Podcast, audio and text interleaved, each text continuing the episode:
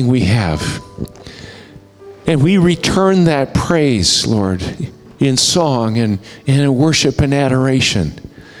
I pray, God, that we would continue to focus on you, the living God. You are the purpose for us coming together. We're the, you are the purpose for getting up every morning. You give us our first breath in the morning and our last breath at night. And I just pray, God, that we will acknowledge that you are life. And we praise you for that. We pray today, Lord Jesus, that you would continue to transform us like into the likeness of Jesus Christ. We've been in contact with you in your presence as we've praised you. And now we pray, Lord Jesus, that you'll take the living word, the word of God, that nothing in me would get in the way of what you want to say to us today. But that you would change our lives. And we thank you in Jesus' name. Amen. Please be seated. I want to thank our children for leading us in worship today. Let's, let's thank them, shall we? Yes.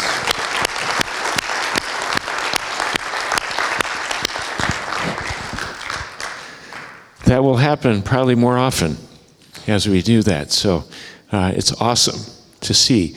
God's doing a great work in our kids. And I know that uh, uh, the Vollendorfs and Vernon Nancy Olson and those that work with our kids are doing great anointed work as they disciple them every, every Sunday morning and other times during the week. And so uh, we're very grateful for what God is doing uh, um, in our children's ministry, in our student ministries as well.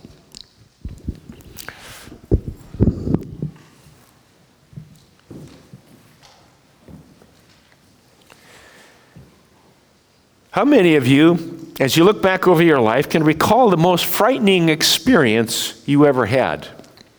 Just think for a moment. Okay, I see hands raised. Most frightening experience. Okay, we don't have time to share them all today, but maybe it was a near miss in an automobile, a plane ride through turbulence. It might have been a war experience. Maybe it's the time you were picked up by the police. We're not going to ask you about that. Maybe it was sleeping through your alarm and realizing today is your final in math. One of the most frightening experiences happened to me when I was age five. My parents were missionaries in Japan, where we were living at the time, and I remember clearly because my two older brothers had just left home, go, home to go to boarding school, and I had just dropped out of Japanese kindergarten. That's another story. There was this dog. How many of you, your frightening experience had to do with a dog? Okay, I'm not alone. Thank you. Okay.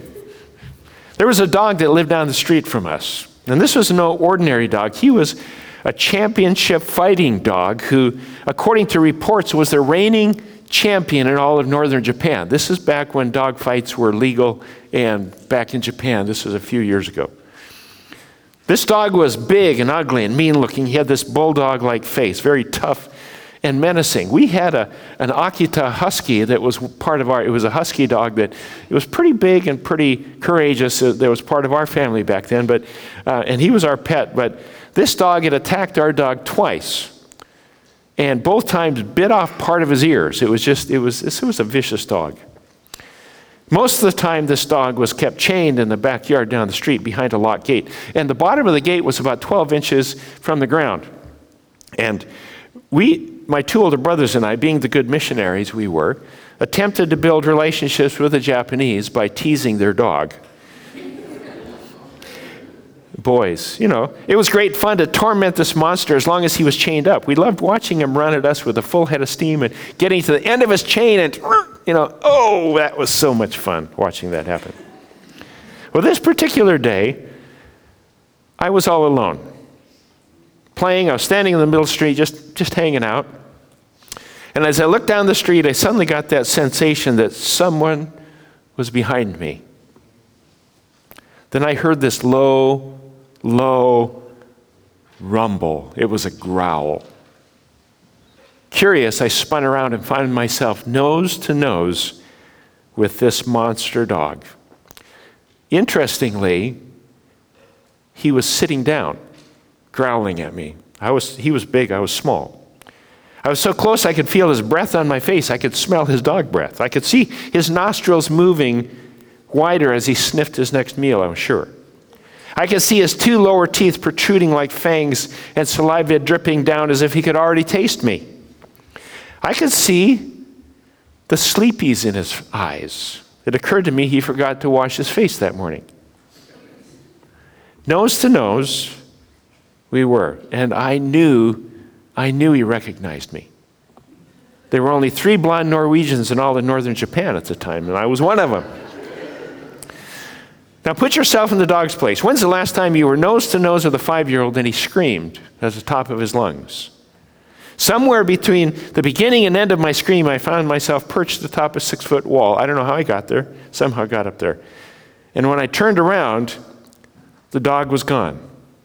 Now, I, I believe I'm alive today because God created dogs with sensitive hearing. And my mother, since it's Mother's Day, my mother was a block away and she heard and recognized my scream and came running. And of course, mothers know the screams and voices of their children. And she did. And by the time she got there, I was fine. Well, it took owning two dogs and having a paper route for two years dealing with dogs for me to overcome my fear of dogs. So, what was your most frightening experience? Or what was the biggest obstacle you've ever faced? Maybe you're facing a frightening circumstance today, a, a monster, wondering, what can you do?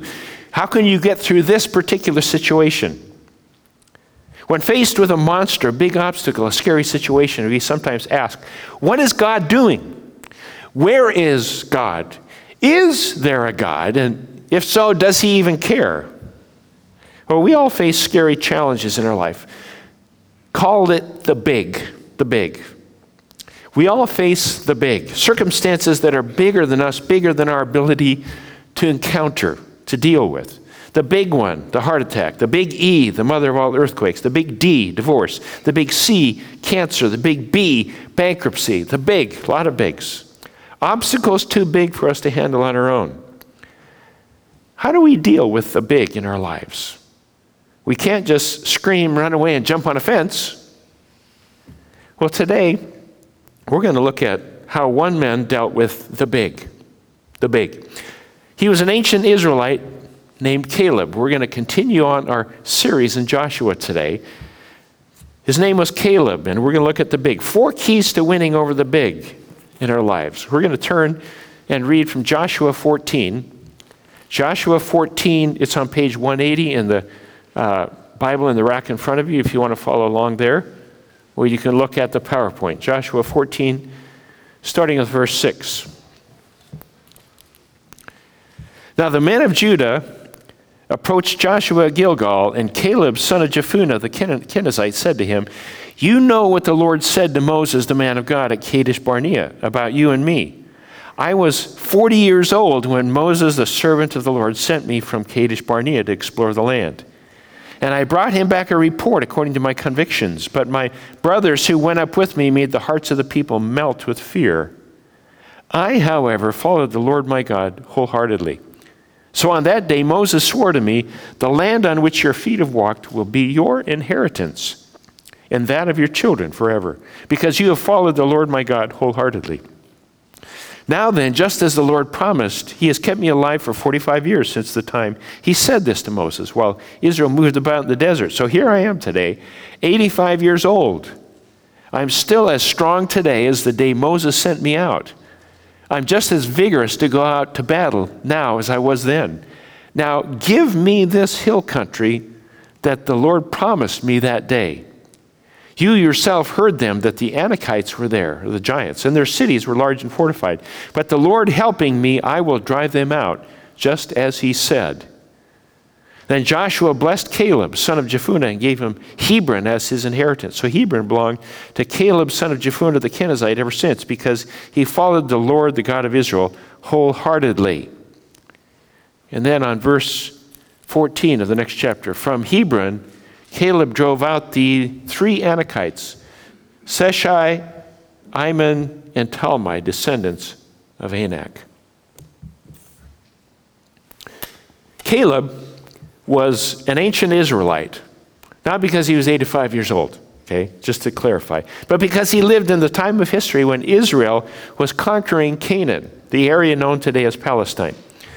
45 years earlier, Caleb had been promised the land as an inheritance. Last Sunday, we talked about the importance of inheritance, not only for them and the importance of land then, but what inheritance means to us today. Inheritance. Land was the lifeblood for people.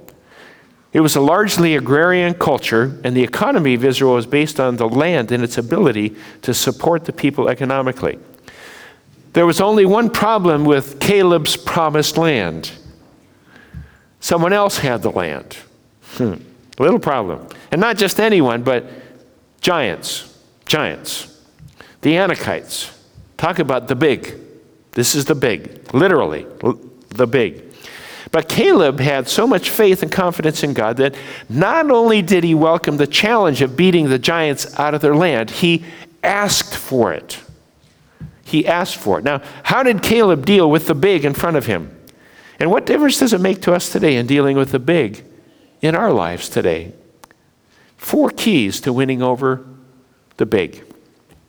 Key number one is remember. Remember. Remember God's acts in the past. If we go back to chapter 12 and 13, just before this chapter of Joshua, we find a list of 31 powerful kings that had occupied the land of Canaan. 31. 31 of them. And Israel, in God's strength, had just subdued, destroyed, and devastated all 31 kings. Caleb had just come through those battles. Caleb had witnessed God's incredible power. He was flush with victory. Why? Because he remembered. He remembered. But there's more. There's more, and it, it, it, implies this about this. 45 years earlier, as we look back into the book of Numbers, we'd have to go into Numbers, chapters 13 and 14, we discovered that Caleb made remembering part of his lifestyle. This wasn't a one off thing or one instance.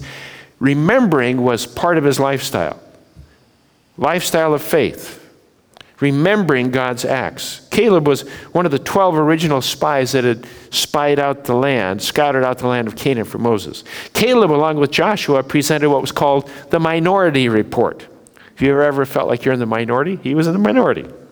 Minority report. And that said, we can defeat the giants in the land. That was a minority report. We can. It was the positive side. The majority report said we can't.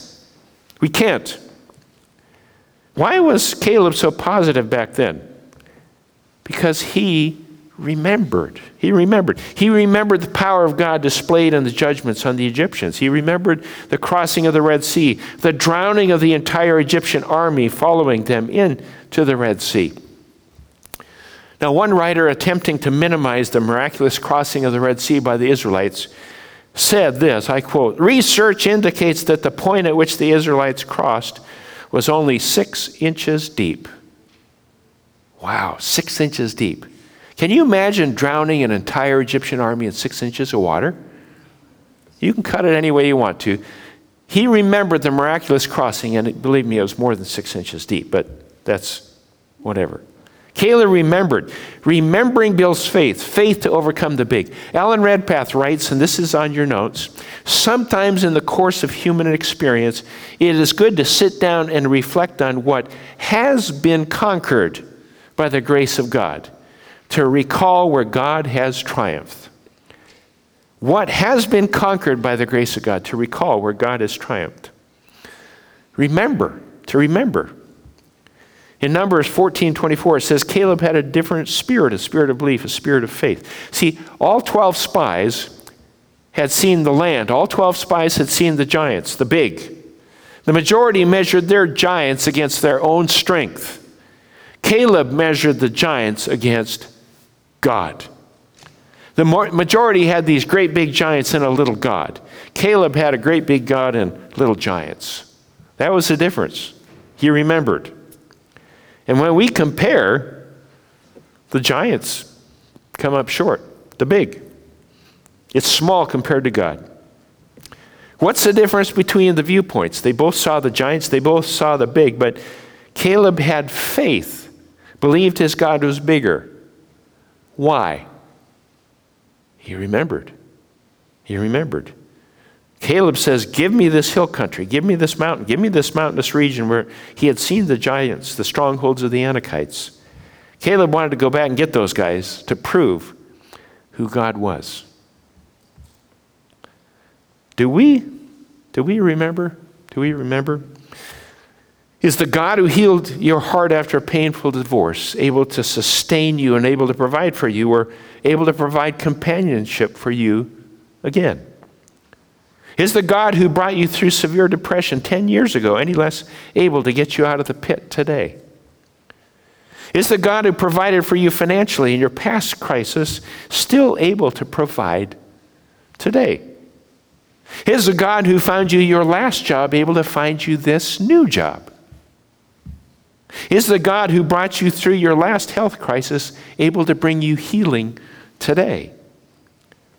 Maybe it's a parenting crisis, a relationship challenge. Remember, and no matter what the big is in your life today, remember. Remember. Remember how you grew in the past dealing with the big. Say with Caleb, bring it on. Bring it on. Give me this mountain, he said. I want to go back where the giants are to once again prove how big God is. Remember. Now, we can't live in the past, but the past informs the present. We look at our country, we're in bad shape. We've been in worse shape, believe it or not. I wasn't alive back then. You read the accounts of what it was like in past days the, the, the immorality, the evil, the conflict, the division. You know, in the past, God turned this country around and brought spiritual awakening and revival. Remember that. Don't ever forget. He can do it again. Remember and believe again. The second key to winning over the big, second key is, is wait. Wait. Wait for God. Wait for God's timing. Wait for God's timetable. Wait for God's direction. Caleb was 40 years old when God, through Moses, had promised him a portion of this land. Now he was 85 years old. That's a long time to wait. And in verse 10, he says, Now then, just as the Lord promised, he has kept me alive for 45 years since the time he said this to Moses, while Israel moved about in the desert. So here I am today, 85 years old. Wait, this guy had patience. Why, why did he have patience? Because he had faith in remembering. And I can imagine Caleb, as Israel's wandering around the wilderness for 40 years, saying, God, these are the best years of my life, my greatest potential, my greatest strength. And here I am wandering in this wilderness with all these faithless people. I can imagine the frustration he had to wait.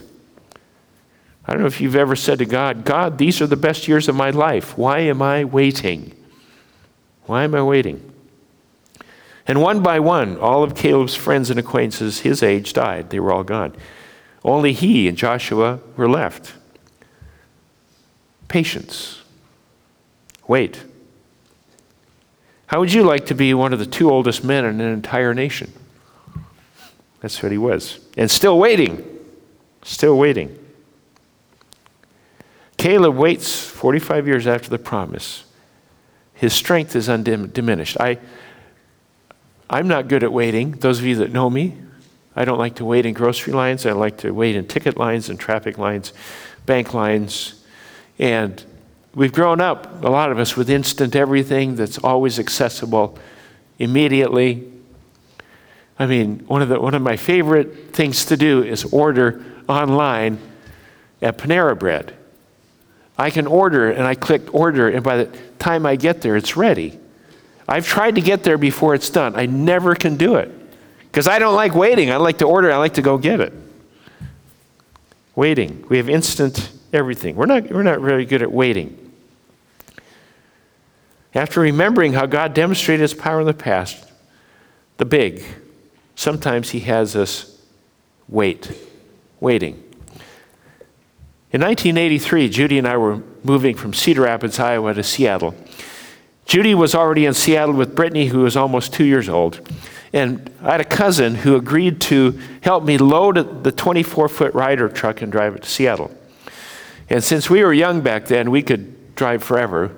We drove straight through. We're going to do, yeah, we're going to do this. It was December, and it was three in the morning. We just stopped for gas in Ellensburg, eastern Washington, and it was five below zero. One mile out of that truck stop, I heard a boom. You hear a boom, it's not a good sign. Bad sign. And the truck started immediately to pull to the right. I allowed the truck to slow down and pulled off to the shoulder of the interstate and parked on the shoulder. We were just three hours out of Seattle. Three in the morning, five below. What is going on? I was tired, frustrated. I was mad at God. I really was. Where was God when I needed him? I was ticked. So I got out of the out of the truck, walked over across the interstate, hitched a ride back to the truck stop, and my cousin assured me he'd keep the motor running and keep Judy's plants alive. That was a big deal. I don't know if you've ever tried to get Ryder repair on the phone or U-Haul repair anybody at 3 a.m. It's not easy. It's not easy. It took forever. Finally, three hours later, at 6 a.m., I got some action. And they sent a tow truck with a replacement tire to get us back on the road. So finally, by 8 a.m., okay, it's a five hour delay. Five hour delay. We hit the road again.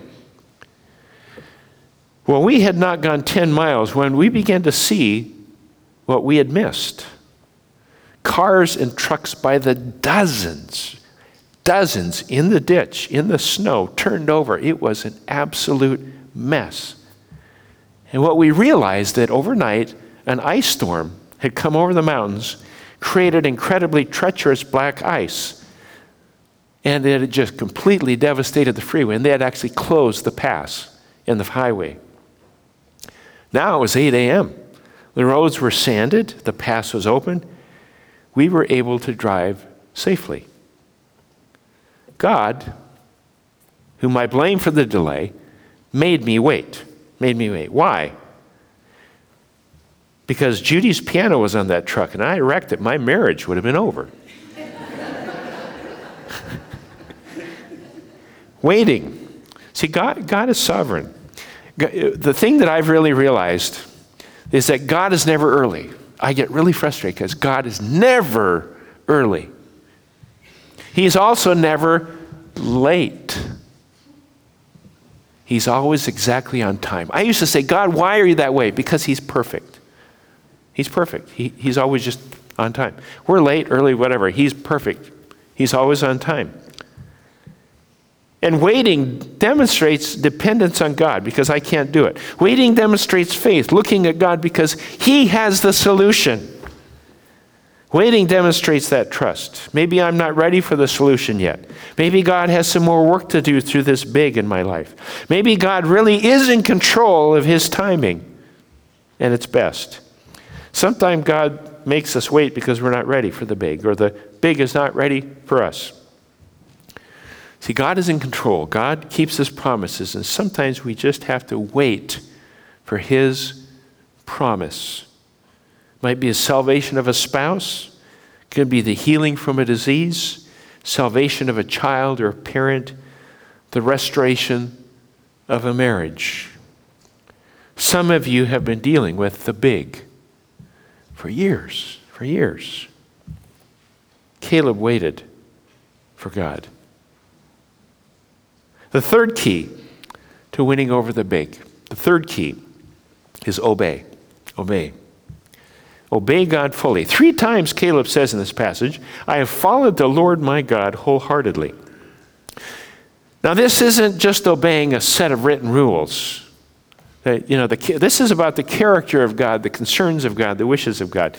Um, we tend to look at obeying God as part of the, the Ten Commandments. And the, the Ten Commandments give us a great place to start because it describes the character of God, how we're to relate to God, and how we relate to human beings. But if all we do is follow regulations and have no relationship, it will never work. Jesus said all the external acts, following the rules and regulations, it, it's an empty effort. It's about relationship, it's about our heart, it's about what's inside it's inside. When we're lined up with God in relationship, we do the right thing as part of our nature. That's when he talks about being born again and born of the Spirit. We become God like and like Jesus Christ, and we begin to do the things that are of him because we're acting out our nature, which is the new nature, Jesus Christ, in us by the Holy Spirit. Our heart is changed. Obey wholeheartedly. When that happens, our, our obedience is an effort to please a God we love rather than appease a God we fear. Please a God we love rather than appease a God we fear. Following God wholeheartedly means it's from our heart, it's from the inside out. Obey. And when we face the big, it's crucial to know God, to know God's will, to know God's character, know God's concerns, know God's wishes, and know and hear God's voice. What is He saying to me? What is He saying to me? How is He speaking to me? And then do it wholeheartedly. He'll take the, care of the rest. We must first be totally possessed by God before we can possess all He has for us. Be totally possessed by God, and then we can possess all He has for us. That's why I like Matthew 6:33. Seek first. Seek first. Seek first the kingdom of God and his righteousness. And all these other things will be added to you. Seek first. And the fourth key to winning over the big is number 4, take action. Take action. Just do it. Just do it.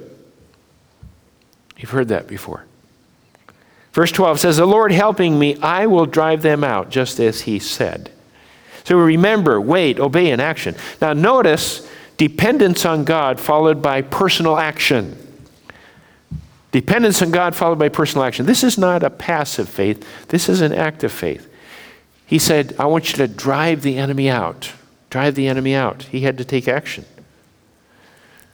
Ephesians 2 8 through 10 talks about this process. It says, For by grace you have been saved through faith, and this is not from yourselves, it is a gift of God, not by works, so that no one can boast.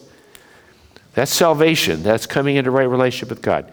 But then he says in verse 10 For we are his workmanship, created in Christ Jesus to do good works, which God prepared in advance for us.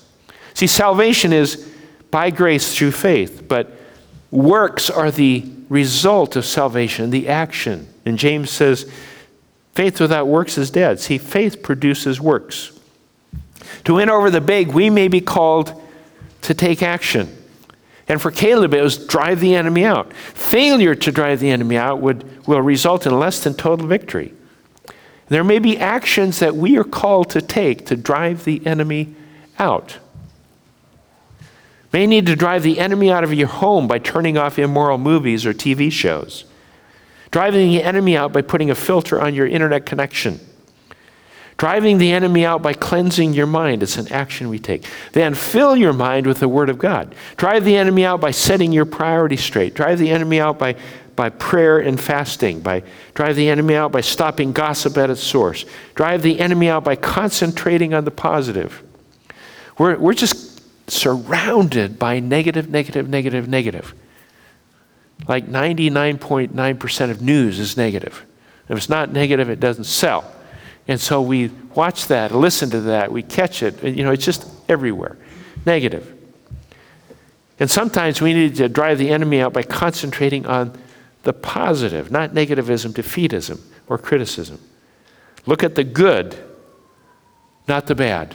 Look at the good, not the bad. We wonder why our peace is disrupted when we are surrounded by negativism. Philippians 4 8 says, Whatever is true, honorable, right, pure, lovely, of good report, let your mind dwell on these things. Dwelling on the positive, the good, the reputable, the pure. It's an action we take. And then he says, the next verse, he says, Then the peace of God that, that passes all comprehension will guard your heart and mind in Christ Jesus. That word, guard your heart, that it's like a sentry that stands guard. When you take action like that to dwell on those things in your mind, says, He will guard your heart. like a sentry to keep anything that's not peaceable in your mind and heart. Take action. So, where are you today? Many of you have the big in your life right now. It's a challenge, an obstacle, a mountain, a giant. And I challenge you today to remember wait, obey, and take action. Just do it. Let's pray. Father, we thank you that you give us real life examples of human beings that, that face things like the big. And I just pray, Lord, today that as, as each person here is either coming out of a situation like that, ready to go into a situation like that, or in a situation that's a challenge. And I just pray, Lord, today that you would help each and every one of us to remember, to remember what you've done, and that you would build our faith. God, we need that on which to build our life. And I pray, Lord Jesus, that we would build our life on those principles. In Jesus' name. Let's stand, shall we? The clock's two hours to try it for a summer. Now, as the story was told to me, some people loved it because they could play golf till 10 or 11 at night. Other people hated it. And it caused such an incredible uproar in town that everybody was choosing sides for or against this, this change they had made. Local business establishments started putting up two different clocks in each place, one for each time zone to try to keep everybody happy. So they finally called a town meeting. After a lot of discussion, one farmer, think he, he, he had the, the answer, he complained. He said, that his crops couldn't take the extra two hours of sunlight every day. Now, if I have to explain that to you, you should move to Indiana or Arizona where they don't change their clocks twice a year, but that's, that's another thing. Well, Joshua, in the middle of everybody, said, Oh, sun, stand still. Now, that doesn't fly in the face. We know that the earth rotates on the axis, etc. Even scientists today speak of the sun rising and setting. But basically, he declared the stoppage of the rotation of the earth. Why? The key to victory was persistence, and he needed more daylight. Joshua was not content to have partial victory, he wanted complete victory. And what a statement he made. We should never stop until we've had complete victory, personal victory in our church, family, or nation. When we are on God's side, we will have opposition. We are to establish communication. We must obey God. And number four, when on God's side, when we are on God's side, God will act on our behalf. This calls for total reliance on God. We still resist that. Our whole journey in life is from self reliance to reliance on God independence to dependence. And if you resist that as much as I do, there's this battle constantly going back and forth. In verse 10, it says, God confounded the enemy and, and confused them and pursued them. Verse 11, God threw hailstones on them. Now, I'm not proposing you call lightning or hailstones from heaven to strike your difficult boss, but, but it's just one of the things that God did here. God will act on your behalf. In verse 13, it says God extended the daylight hours. Now, when God acted on Israel's behalf, Israel saw it was God's work. But just as important, the Canaanites saw it was God's work. When we are on God's side and God acts on our behalf, we know it and our enemy knows it. See, they're not fighting us, they're fighting God. God acts on our behalf. God acts. Verse 14 says, The Lord listened to the voice of man. Wow. Isn't that amazing? That, that actually is the definition of prayer. Prayer. God listening to the voice of man or woman. God listening to the prayer of a boy or girl. God listening to our voice. We pray, He listens. God listens to our voice, voice of people, our prayers, and He answers them. Thursday, we're going to have a prayer meeting. Thursday night, 6:30 here. It's the National Day of Prayer. And we're going to practice that. Just want to make sure that you know you're invited. We're going to take an hour and a half here to pray for our nation. Because when we pray, God listens. I know there are a lot of concerns we have about our nation, so many things to pray about. Our community, our churches, our leadership, our, our political leaders, our president, his cabinet, Congress, all of those things. We need to pray. You may be in the middle of an incredible battle, whatever that might be, but God cares. He hears, and He will act on your behalf. When we get to the end of the chapter, we read what God did. Verse 42 says, Because the Lord, the God of Israel, fought for Israel. Don't try to fight these battles on your own. Let God fight them. And then in verse 43, it says, They returned to Gilgal, where they started. Whose side are you on? When we are on God's side, we're going to face opposition. We are to establish that communication, obey God, and God will act on our behalf. Let's pray. Father, we thank you that you are God, and we are not. And I just pray, Lord, that you would continue to challenge us in our lives. I just pray that, that, that we would realize that, that you've called us to line up with you. And I pray, God, that you'll give us that time and communication and understanding of how we can be on God's side. And that when we are, you act in miraculous ways on our behalf. And we thank you in Jesus' name. Let's stand, shall we?